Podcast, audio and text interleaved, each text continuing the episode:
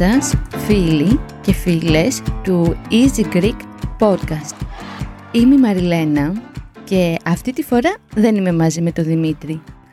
Ο λόγος είναι ότι βρισκόμαστε σε διακοπές ακόμα, είναι Αύγουστος εδώ, βρισκόμαστε στη Γκίμολο και η αλήθεια είναι ότι είναι κομματάκι δύσκολο να έχουμε δύο στούντιο. Μπορεί να σας τα έχει εξηγήσει ήδη και ο Δημήτρης. Δεν έχω βρει το χρόνο με το μωρό να καθίσω να ακούσω το podcast που έκανε εκείνο την προηγούμενη εβδομάδα. Οπότε για τις επόμενες φορές που θα μας ακούτε, δεν θα μας ακούτε μαζί, θα μας ακούτε εναλλάξ. Όχι για πάντα, για λίγο ακόμα. Είμαι η Μαριλένα λοιπόν, βρισκόσαστε στο podcast του Easy Greek και σαν συνέχεια, θα μπορούσαμε να το πούμε και έτσι, του podcast που έκανε ο Δημήτρης για το κλιματικό πένθος, εγώ θα σας μιλήσω για το πένθος που βιώνει ο άνθρωπος. Δυστυχώς, ανήκω σε αυτή την κατηγορία που τα τελευταία δυόμιση χρόνια το βιώνω κι εγώ. Η αλήθεια είναι με επώδυνο τρόπο, αλλά πώς μπορείς να βιώσεις ένα πένθος και μάλιστα ενός πάρα πολύ αγαπημένου προσώπου, αν δεν το βιώσεις επώδυνα. Όταν ήμουν παιδί και μεγαλώνοντας, είχα μια μεγάλη περιέργεια. Κοίταζα τη γραμμή της ζωής στο χέρι μου, η οποία σε ένα σημείο κόβεται στη μέση. Και αναρωτιόμουν, για ποιο λόγο η ζωή μου θα κοβότενε κάποια στιγμή στη μέση; Νομίζω πια έχω την απάντηση. Πριν δυόμιση χρόνια σχεδόν, στις 20 Φεβρουαρίου του 19, μία μέρα που για μένα αν υπήρχε ένα ημερολόγιο του 19 μπροστά μου, κάπως θα ήθελα να μην υπάρχει αυτή η ημερομηνία, θα ήθελα να υπάρχει ένα κενό και από τις 19 Φεβρουαρίου να βρεθούμε στις 21 Φεβρουαρίου. Εκείνη την ημέρα λοιπόν, το απόγευμα, γύρω στις 5 παρά, έφυγε από τη ζωή η μικρή μου αδελφή. Όσοι βλέπετε Easy Greek, είτε στο YouTube είτε ακούτε τα podcast, ξέρετε ότι δεν έχω κάνει καμία τέτοια αναφορά, καμία όμως, ενώ γενικά μιλάμε αρκετά για την προσωπική μας ζωή με τον Δημήτρη. Ξέρετε ότι έχουμε μωρό, ότι έχουμε παντρευτεί, ότι μέναμε μαζί, πόσο πολύ έχουμε ταξιδέψει. Αλλά μου ήταν πάρα πολύ δύσκολο να μοιραστώ μια τέτοια προσωπική ιστορία και μια τέτοια, αν μπορώ να την πω, λεπτομέρεια. Συνειδητοποίησα όμως κάποιες μέρες πριν ή καλύτερα κάποιες εβδομάδες πριν στην Κίμολο ότι δεν μιλάμε γι' αυτό και πολλοί κόσμος βιώνει κάτι αντίστοιχο ο οποίος δεν μιλάει ούτε και αυτός για το τι έχει περάσει ή τι περνάει σε σχέση με ένα βαρύ πένθος που έχει βιώσει και σε σκέψη γενικά είχα στο μυαλό μου ότι θα ήθελα να μιλήσω γι' αυτό και συνέβη ένα γεγονός εδώ στο νησί που ήρθε και μου το επιβεβαίωσε. Βρεθήκαμε γύρω από ένα τραπέζι με πολλές νόστιμες λιχουδιές πάνω στο τραπέζι αυτό με μια παρέα φίλων που είχα να τους ανταμώσω πολλά χρόνια. Εκείνοι δεν γνωριζόνταν μεταξύ τους, εγώ ήμουν ας πούμε ο κοινός παράγοντας στην παρέα αυτή Φάγαμε, ήπιαμε, γελάσαμε, είπαμε πολύ ωραίες ιστορίες για τις διακοπές μας, για τα παιδιά μας, για, τα... για τους κοινούς μας φίλους, για διάφορα άλλα. Εγώ τους είχα κάνει μια μικρή αναφορά ότι έχω χάσει την αδελφή μου, χωρίς να ξέρουν λεπτομέρειες το πώς και το γιατί. Οπότε στο κλείσιμο της βραδιάς, ένα από τα δύο αγόρια της παρέας άνοιξε την κουβέντα πάνω σε αυτό και με ρώτησε Μαριλού για πες μας τι, τι έχει συμβεί γιατί καταλάβαμε ότι έχει, έχει γίνει αυτό το γεγονός αλλά δεν ξέρουμε παραπάνω. Τους είπα λοιπόν ότι η αδελφή μου αρρώστησε πριν πια 7 χρόνια και μετά από δύο χρόνια ξαναρρώστησε βαθιά, όχι βαθιά, ξαναρρώστησε βαριά. Είχε καρκίνο και δύο χρόνια μετά, σε λιγότερο από δύο χρόνια έκανε μια βαρβάτη μετάσταση Οπότε δυστυχώς το πράγμα δεν πήγε καλά και φτάσαμε στο σημείο που φτάσαμε μέσα 20 Φεβρουαρίου λέγοντας αυτή τη μικρή ιστορία για την Κατερίνα, το όνομά της ήταν Κατερίνα, κοιτώντας τον φίλο μου που καθόταν αριστερά, τον είδα δακρυσμένο και μου λέει Μαριλού και εγώ έχω περάσει το ίδιο και σοκαρίστηκα.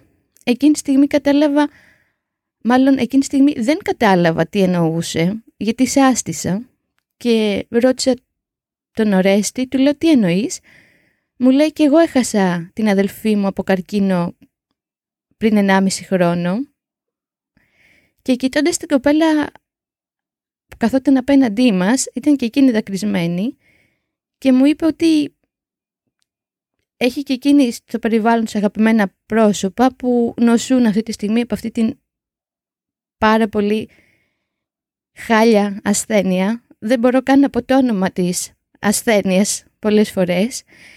Και εκεί συνειδητοποίησα αγόρια και κορίτσια που μας ακούτε, κάτι το οποίο δεν μας το λένε όταν πενθούμε, ότι πρέπει να μιλάμε γι' αυτό. Ναι, δεν είναι ευχάριστο, είναι πάρα πολύ δύσκολο και πολλοί κόσμος δεν αντέχει να είναι δίπλα μας. Αυτό το βίωσα τόσο στη διάρκεια της ασθένειας της Κατερίνας όσο και στο μετά. Πολλοί κόσμος δεν μπορούσε να το αντέξει, δεν ήθελε να το αντέξει, δεν ήθελε να χαλάσει τη ζαχαρένια του. Αλλά ας επιτρέψουμε στον εαυτό μας να μοιραστούμε το τι σκεφτόμαστε, το πώς νιώθουμε, το ότι είναι η πρώτη σκέψη το πρωί που ξυπνάμε και τελευταία πριν κοιμηθούμε, ακόμα και στον ύπνο μας μέσα. Εγώ προσωπικά σκέφτομαι την αδελφή μου, σκέφτομαι το πόσο μου λείπει, σκέφτομαι το τι κάνουμε τώρα, γιατί μένουν και κάποια πρακτικά πράγματα πίσω. Όταν από εκεί που είσαι, που κάποτε υπήρξες, υπήρξατε μάλλον δύο αδέλφια, ξαφνικά είσαι μοναχοπέδι. Στα 37,5 έμεινε μοναχοπέδι. Είναι πολύ διαφορετικό από αυτό το συνέστημα που βιώνει ο Δημήτρης που από τότε που θυμάται τη ζωή του δεν είχε αδέλφια. Οπότε όλη τη ζωή ήταν δομημένη πάνω σε αυτή τη συνθήκη. Εγώ ξαφνικά έμεινα πίσω με τους γονείς μου, οι οποίοι είναι νεότατοι. 60 χρονών ήταν η μαμά μου, αν δεν κάνω λάθος, 62, 61 τότε και ο μπαμπάς 65, 66, δεν έχει σημασία. Πέρα από τη δική μου λοιπόν φροντίδα και τη φροντίδα του συντρόφου μου και πια συζύγου μου, του Δημήτρη και του υπέροχου μπέμπι μας, έχω και την αποκλειστική φροντίδα των γονιών, που αυτό πιστέψτε με είναι πάρα πολύ βαρύ. Είναι πάρα πολύ δύσκολο. Γιατί δεν ξέρεις πώς να διαχειριστείς δύο γονείς που έχουν χάσει το παιδί τους. Γιατί όπως πολύ σοφά, δεν θυμάμαι ποιος, μου είπε πρόσφατα, αν ένα παιδί χάσει το γονιό του, υπάρχει λέξη γι' αυτό στα ελληνικά. Είναι ορφανός. Αν ένας γονιός όμως χάσει το παιδί του, δεν υπάρχει λέξη, γιατί είναι κάτι το οποίο είναι μη φυσιολογικό ή όπως γράφτηκε κάποτε η διαφορά ανάμεσα στον πόλεμο και στο μην πόλεμο, ας πούμε αν μπορούμε να το πούμε έτσι, είναι ότι στον μη πόλεμο τα παιδιά θάβουν τους γονείς, στην αντίθετη περίπτωση οι γονείς θάβουν τα παιδιά, οπότε καταλαβαίνετε ότι από όπου και να το πιάσεις αυτό σίγουρα δεν είναι το φυσιολογικό. Και από τότε που έγινα μαμά εδώ και 6,5 μήνες, αλλά και από τη στιγμή που έμαθα ότι είμαι έγκυος, ζορίστηκα πολύ παραπάνω στο πώς να αντιμετωπίσω τους γονείς μου και ειδικά τη μητέρα μου, γιατί πια ξέρω τι σημαίνει να είσαι μαμά και το μυαλό μου πολλές φορές σταματάει όταν πάει να σκεφτεί μια αντίστοιχη περίπτωση, δεν μπορώ να το διαχειριστώ. Εντάξει, ξέφυγε λίγο η κουβέντα από το πένθος αυτό καθεαυτό, δεν θα ξεχάσω ποτέ το πρώτο πρωί, το 21 Φεβρουαρίου του 19. Όταν φύγαμε από το νοσοκομείο όπου νοσηλευόταν η Κατερίνα, πήγαμε για κάποιες μέρες επειδή δεν μπορούσαμε, δεν είχαμε τη δύναμη να γυρίσουμε στο σπίτι μας, στο δικό μας. Εγώ με το Δημήτρη στο δικό μου, στο δικό μας, με συγχωρείτε. και οι γονείς μου αντίστοιχα στο δικό τους, πήγαμε σε ένα οικογενειακό σπίτι, σε ένα προάστιο στην Αθήνα, όπου μας βοήθησαν πάρα πολύ να σταθούμε τις πρώτες μέρες και επίσης βοήθησε πάρα πολύ ότι το εξοχικό αυτό ήταν στη φύση, δεν ήταν στο κέντρο της πόλης. Είχαν και μία μεγάλη αυλή και ένα μεγάλο κήπο με πολλά δέντρα. Και δεν θα ξεχάσω ποτέ το πρώτο πρωινό που κάθισα μέσα στον κήπο μόνη μου να πιω λίγο καφέ. Και εμφανίστηκε ο μπαμπάς μου σοκαρισμένος και χαμένος στο διάστημα. Δεν είπαμε κάτι ένας στον άλλον, τι είχαμε να πούμε άλλωστε. Και το μόνο που σκέφτηκα είναι «Θεέ μου, τι κάνουμε από εδώ και πέρα, πώς θα τα βγάλουμε πέρα, πώς θα είναι η ζωή μας χωρίς έναν άνθρωπο ο οποίος βρισκόταν στη ζωή μας από την πρώτη πρώτη στιγμή που γεννήθηκε μέχρι και την τελευταία με κάποια διαλύματα για ταξίδια, για σπουδές κτλ. Πώς ξαναφτιάχνεις τη ζωή σου; Υπάρχει όμως ένας μηχανισμός αυτοσυντήρησης, ο οποίος ενεργοποιείται. Δεν μπορείτε να φανταστείτε σε τι βαθμό και μέχρι ποιο σημείο. Η ενελεκτική είναι ή θα σταματήσεις να ζεις, θα πέσεις να πεθάνεις, ρεαλιστικά ή μεταφορικά, ή θα το πάρεις απόφαση και θα συνεχίσεις να ζεις με τον καλύτερο δυνατό τρόπο που μπορεί κάποιος να ζήσει τη ζωή του, ό,τι και να σημαίνει αυτό για τον καθένα. Για εμάς έπαιξε, έπαιξε, συγγνώμη, για εμάς έπαιξε καθοριστικό ρόλο, καθοριστικότατο ρόλο, το γεγονός ότι η Κατερίνα αγαπούσε πάρα πολύ τη ζωή. Πάρα πολύ όμως. Και όσο νοσούσε και νοσούσε βαριά, την αγάπησε ακόμα περισσότερο. Έκανε αυτό που πολύ τετριμένα λέμε και θα δείτε και σε ένα βίντεο μας στο Easy Greek ότι ζήσε τη, μέρα σου σαν να είναι η τελευταία. Ε, η Κατέρινα αυτό έκανε. Έφυγε το τελευταίο καλοκαίρι της ζωής της ένα μήνα στο Μεξικό με δύο φίλες της, έναν ολόκληρο μήνα διέσχισε όλο το Μεξικό. Ενδιάμεσα φρόντιζε, εκείνη φρόντιζε. Και αντίστοιχα και οι φίλοι της, τους φίλους της πάρα πολύ.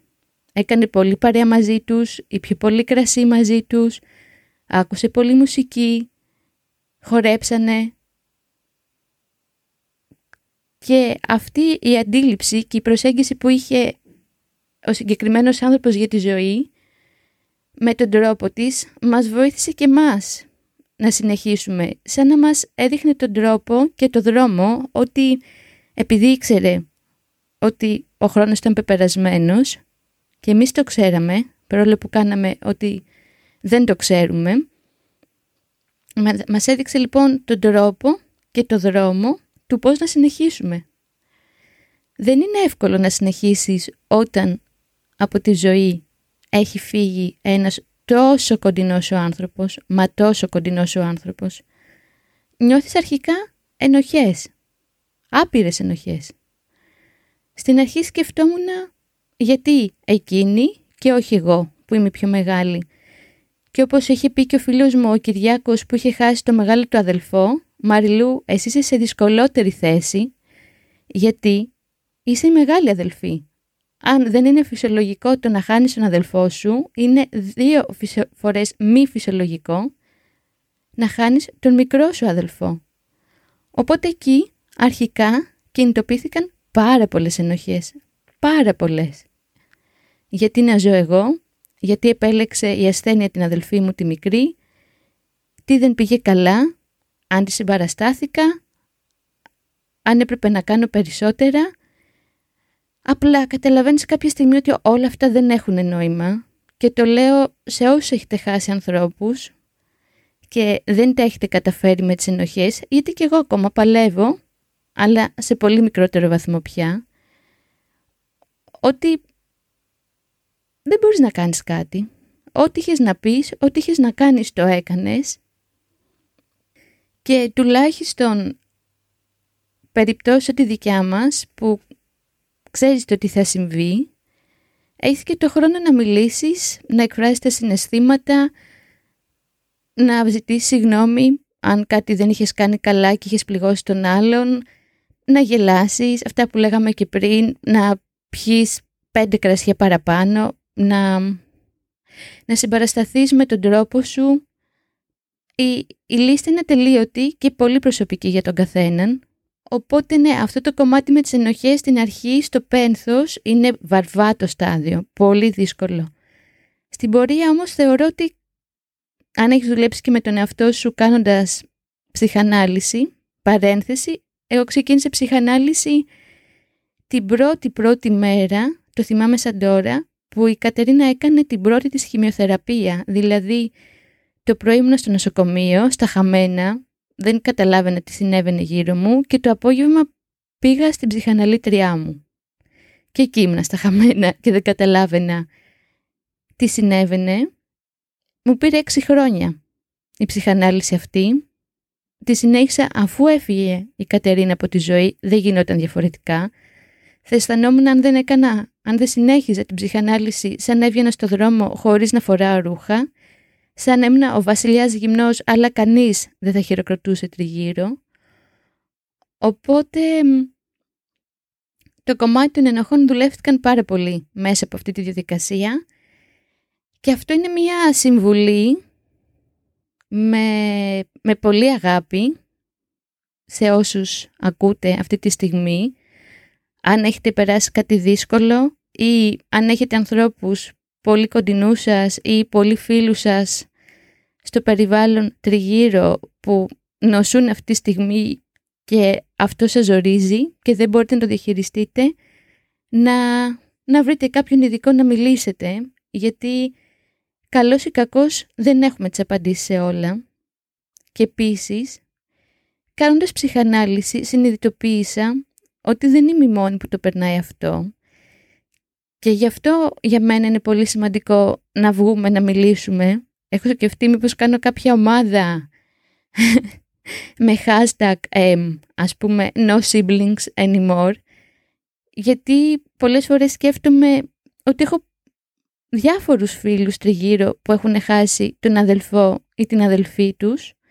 Για πολλούς από αυτούς δεν το γνώριζα μέχρι που έφυγε η Κατερίνα από τη ζωή και ένιωθα μία, όχι ακριβώς ταύτιση, ένιωθα λιγότερο μόνη όταν του συναντούσα και μιλάγαμε γι' αυτό. Ή μπορούσα απλά να τους ρωτήσω επειδή όταν προηγήσεις την εμπειρία και ο άλλος το γνωρίζει, αυτό είναι σαν ένα μαξιλαράκι ανακούφισης, σαν να θέλεις να, μάλλον όχι σαν να θέλεις, ξέρεις ότι ο άλλος γνωρίζει, γιατί είναι ένα βήμα μπροστά, γιατί καλός ή κακός η διαδικασία του πένθους έχει κάποια κοινά γνωρίσματα. Δεν θα μπω στη διαδικασία να πούμε τα στάδια αυτά, μπορείτε να τα, να τα διαβάσετε. Και υπάρχουν πιο ειδικοί από εμένα και υπάρχουν και συγκεκριμένα βιβλία.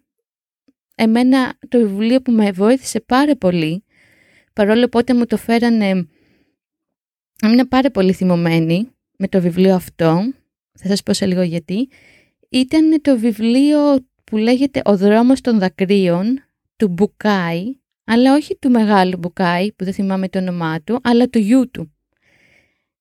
Εκδόσεις όπερα, δεν είμαι σίγουρη, αλλά όσοι δεν είσαι στην Ελλάδα δεν έχει νόημα άλλωστε αυτό. Θύμωσα λοιπόν όταν μου φέρανε αυτό το βιβλίο δώρο, γιατί έλεγε ότι ξέρεις κάτι, κάποια στιγμή στη ζωή σου, αφού βέβαια περάσει κάποιος καιρός που χρειάζεται, θα δεις τον εαυτό σου να προχωράει, γιατί δεν γίνεται διαφορετικά. Θα δεις τη ζωή σου να αλλάζει και να πηγαίνεις ένα βήμα παραπάνω. Και όταν ήμουν βουτυγμένη στα σκατά, θα σας το πω όπως πραγματικά το νιώθω, βουτυγμένη στα σκατά, δεν έβλεπα καν πάνω από την επιφάνεια που επέπλεα μέσα στα σκατά. Δεν μπορούσα αυτό να το σκεφτώ, ούτε να το δεχτώ. Μου προκαλούσε μεγάλη αναστάτωση να σκεφτώ ότι η ζωή θα συνεχιστεί. Και το λέω τώρα αυτό, ενώ ακριβώς έξω από το δωμάτιο γιατί με έχουν αφήσει μόνη αυτή τη στιγμή βρίσκεται ο Δημήτρης με το μωρό μας που αν μου το έλεγες δυόμιση χρόνια πριν θα σου έλεγα αποκλείεται ότι δεν ξέρω πώς να προχωρήσω. Και όμως η ζωή έχει μία ορμή από μόνη της που σε παρασύρει και είναι στο χέρι σου αν θα την αφήσεις, αν μάλλον θα αφήσεις να παρασυρθείς ή θα πεις όχι και τέλος και εγώ δεν συνεχίζω από εδώ και πέρα. Το οποίο είναι θλιβερό τόσο για εσένα όσο για τους ανθρώπους που σε αγαπάνε τριγύρω αλλά για μένα πάνω απ' όλα είναι θλιβερό για τον άνθρωπο που έφυγε γιατί σίγουρα δεν θα ήθελε να ξέρει ότι περνάς κάτι τέτοιο. Άλλωστε η αγωνία της αδελφής μου ήταν το τι θα απογίνουμε μετά αφού φύγει εκείνη από τη ζωή. Θεωρώ ότι τα πηγαίνουμε αρκετά καλά. Δεν ξέρω αν θα μπορούσαμε καλύτερα ή χειρότερα. Πότε δεν θα μάθω άλλωστε. Αλλά θεωρώ ότι τα πάμε αρκετά καλά πάνω σε αυτό. Ένα μεγάλο ερώτημα το οποίο δεν έχω λύσει ακόμα, εντάξει είναι σχετικά νοπό, άλλωστε δεν έχουν περάσει και δεκαετίες, είναι αν ποτέ προετοιμάζεσαι για αυτή τη στιγμή ή αν δεν μπορείς να προετοιμαστείς με τίποτα, ό,τι και να κάνεις. Νομίζω ότι ισχύουν και τα δύο. Δηλαδή, όταν ξέρεις, γιατί από ένα σημείο και μετά καλός ή κακός ξέρεις, ότι αυτό θα είναι το τέλος και δεν μπορείς να κάνεις κάτι γι' αυτό. Φυσικά δεν είναι όλες οι περιπτώσεις, το τονίζω, ε. δεν είναι όλες οι περιπτώσεις και όλες οι ίδιες οι ασθένειες που κυκλοφορούν, ούτε καν η ίδια η ασθένεια δεν έχει το ίδιο αποτέλεσμα σε όλους τους ανθρώπους. Απλά, όπως λέει και ο μπαμπάς μου, είναι θέμα κλήρου, σε ποιον θα κληρώσει τα πράγματα να μην πάει καλά και σε κάποιους κληρώνουν να πάει καλά και το ξεπερνάνε και συνεχίζουν τη ζωή τους γιατί πραγματικά δεν θέλω κάποιος που το ακούει αυτή τη στιγμή και ταλαιπωρείται από τον καρκίνο ή έχει κάποιον άνθρωπο κοντινό του που ταλαιπωρείται εκείνος από τον καρκίνο να θεωρήσει ότι αυτό ήταν και δεν υπάρχει σωτηρία. Φυσικά και υπάρχει. Εγώ στο περιβάλλον μου έχω πολλές γυναίκες, κατά κύριο λόγο γυναίκες, που έχουν νοσήσει και μάλιστα από τον ίδιο καρκίνο της αδελφής μου, καρκίνο του μαστού και το ξεπέρασαν και είναι μια χαρά και συνεχίζουν τη ζωάρα τους και πολύ καλά κάνουν και απολαμβάνουν τη θάλασσα και τη λιακάδα και όλα.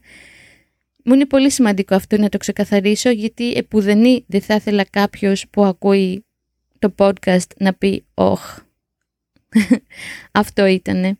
Όχι. Όπως και σε ένα αυτοκινητιστικό δυστύχημα μπορεί να χτυπήσεις και να τραυματιστείς βαριά και να το ξεπεράσεις, αλλά μπορεί να τραυματιστείς και θανάσιμα. Οπότε το ίδιο συμβαίνει και εδώ. Αυτό ήταν μια μεγάλη παρένθεση. Η απορία μου λοιπόν ήταν αν ποτέ είσαι προετοιμασμένος ή δεν είσαι. Η πιο ειλικρινής απάντηση είναι ότι δεν γνωρίζω να το απαντήσω. Η ακόμα πιο ειλικρινής απάντηση είναι ότι συμβαίνουν και τα δύο. Δεν πέφτεις από τα σύννεφα όταν έρχεται η κακιά στιγμή, αλλά και πάλι όσο και να προετοιμαστείς, όσο και να το έχεις σκεφτεί, όσο και να έχεις μιλήσει με τον ψυχαναλυτή σου γι' αυτό, πάντα όταν θα έρθει εκείνη τη στιγμή νιώθεις σαν να χάνεις τον κόσμο όλο, γιατί τον χάνεις τον κόσμο όλο και απλά καλείσαι να τον ξαναφτιάξεις. Καλή τύχη σε όλους μας που έχουμε αυτή την πρόκληση, όχι πρόσκληση, και πρόσκληση μάλλον και πρόκληση στη ζωή μας. Και μία ακόμα άλλη απορία είναι αν ο χρόνος είναι ο καλύτερος ή ο χειρότερος γιατρός. Εμένα με δυσκόλεψε πάρα πολύ ο χρόνος όσο πέρναγε γιατί ειδικά όταν πλησίαζε η ώρα να πάμε στον ένα χρόνο, δηλαδή 20 Φεβρουαρίου του 2020, γιατί εκεί σιγά σιγά είχε φύγει το σοκ, άρχισε να φεύγει το σοκ και καταλάβαινες ότι αυτό το πράγμα είναι παγιωμένο πια, ότι δεν θα αλλάξει. Όχι ότι πριν είχες την ψευδέστηση ότι θα αλλάξει, δεν θα γινόταν καμία Ανάσταση. Δυστυχώς αυτά τα πράγματα δεν θα γίνουν αλλά ήσουν τόσο χαμένος, ήσουν τόσο σε άλλη διάσταση που αυτό το παγιωμένο πράγμα που σαν να έχεις φάει ένα κομμάτι τσιμέντο και να έχει έρθει και να έχει κάτι στο στομάχι σου και προσπαθείς να το χωνέψεις αλλά δεν χωνεύεται, αυτό λοιπόν αρχίζει πολύ έντονα από τον ένα χρόνο και μετά. Τουλάχιστον όπως το βίωσα εγώ, ότι αλήθεια τώρα αυτό ήτανε. Και ζορίστηκα, μπορώ να πω. Από την άλλη, όταν κλείσει ο ένας χρόνος από τότε που έφυγε από τη ζωή ένας πολύ αγαπημένος σου άνθρωπος, σταμα... μάλλον δεν σταματάει, αλλά δεν έχει τόσο έντονη περιέργεια, αγωνία και ανησυχία για κάποιες συγκεκριμένες μέρες. Δηλαδή, εμείς, καλός ή κακός, λέγοντας εμείς ενώ τους γονείς μου εμένα, αλλά και το Δημήτρη, ο οποίος σε πολλά από αυτά τα πράγματα ακολούθησε και τον ευχαριστώ βαθιά γι' αυτό. Ήταν πολύ δύσκολο η πρώτη φορά που θα ήταν η μέρα των γενεθλίων της Κατερίνας και η Κατερίνα δεν ήταν εδώ. Ήταν πολύ δύσκολη η πρώτη φορά που θα ήταν η ονομαστική γιορτή της Κατερίνας και η Κατερίνα δεν ήταν εδώ, γιατί πάντοτε το σπίτι μας ήταν ανοιχτό σε κόσμο και σε παρέα. Ήταν πολύ δύσκολα τα πρώτα Χριστούγεννα πάρα πολύ δύσκολα. Ήταν πολύ δύσκολη η πρώτη φορά που ο μπαμπάς μου είχε την ονομαστική του γιορτή γιατί κάποια χρόνια πριν εκείνη την ημέρα η Κατερίνα έμαθε για τη μετάστασή της οπότε η γιορτή είχε μεταμορφωθεί σε κάτι πολύ θλιβερό που είχε πολύ, πολλά κιλά θλίψης και αγωνίας Οπότε ο πρώτος χρόνος από 20 Φεβρουαρίου μέχρι 20 Φεβρουαρίου του 20 αυτές τις πολίτικες μέρες ήταν τρομακτικά δύσκολες. Όπως τρομακτικά δύσκολη ήταν και η πρώτη φορά που περάσαμε το 20 Φεβρουαρίου. Θυμάμαι χαρακτηριστικά φύγαμε γύρω στα, δεν θυμάμαι πόσα, 7 άτομα νομίζω η στενή οικογένεια και κάποια πολύ αγαπημένα ξαδέλφια της Κατερίνας που είχαν έρθει από το Λουξεμβούργο και από την Κρήτη και πήγαμε εκδρομή ημερήσια. Μπήκαμε σε ένα φανταστικό μίνι τρένο στα Καλάβρητα. Κάναμε μια διαδρομή 30 λεπτών περίπου μέσα σε ένα, αν μπορεί κάποιος να το πει, φαράγγι, δεν ξέρω, στα Καλάβρητα και το πιο συγκλονιστικό είναι όταν κατεβήκαμε από το τρένο, ήταν χαραγμένο στα, στην πόρτα του σταθμού μία καρδιά και πάνω έγραφε «For the one who you love and you miss», κάτι τέτοιο τέλος πάντων. Γενικά, αν πιστεύεις αυτά και να έχεις τα αυτιά σου ανοιχτά και δεν είσαι απόλυτο ορθολογιστής, υπάρχουν πολλά σημάδια εκεί έξω, βέβαια αυτό είναι ένα μεγάλο κεφάλαιο που δεν θα το αναλύσω, που δεν ξέρω τώρα πώς να το εκφράσω, δεν σου δίνει ο άνθρωπος ακριβώς, μπορεί βέβαια και να το κάνει έτσι κάποιες, κάποια σημάδια, κάποιες αναφορές να τον σκέφτεσαι, δηλαδή είναι πολύ έντονο το γεγονός ότι παντού τριγύρω ακούω το όνομα Κατερίνα, πια το παρατηρεί και ο Δημήτρης και χαμογελάμε ο ένας τον άλλον, δηλαδή Καθόμαστε στην πλατεία να φάμε ένα σουβλάκι, έρχεται μία μαμά δίπλα μας και φωνάζει το όνομα Κατερίνα. Είμαστε στο πλοίο, το παιδάκι πάλι δίπλα μας, συνήθως είναι παιδιά, το λένε Κατερίνα. Δεν ξέρω τι συμβαίνει, ίσως ένας τρόπος να μας υπενθυμίζει ότι είναι τριγύρω, αν κάποιος πιστεύει μεταφυσικά. Εγώ πιστεύω πολύ έντονα στο μεταφυσικό κομμάτι δεν είμαι σαν τον μπαμπά μου που λέει ότι από το τίποτα ερχόμαστε και στο τίποτα πηγαίνουμε γιατί νομίζω θα τρελαινόμουν. Οπότε κάπως έχω βρει έναν τρόπο να επικοινωνώ μαζί της και εκείνη μαζί μου. Ευχαριστώ που ήσασταν μαζί μου. Είχα αγωνία για αυτό το podcast γιατί είναι η πρώτη φορά που γράφω ένα podcast μόνη μου αν θέλετε να μας στείλετε ένα mail θα το δεχτούμε με πολύ χαρά να μας πείτε τη σκέψη σας, πώς σας φάνηκε αυτό το podcast στο podcast παπάκι ή να μας αφήσετε ένα σχόλιο στο easygreek.fm Ευχαριστώ από καρδιάς που μείνατε εδώ να με ακούσετε. Εύχομαι μία πολύ καλή συνέχεια στην ημέρα σας. Αντίο!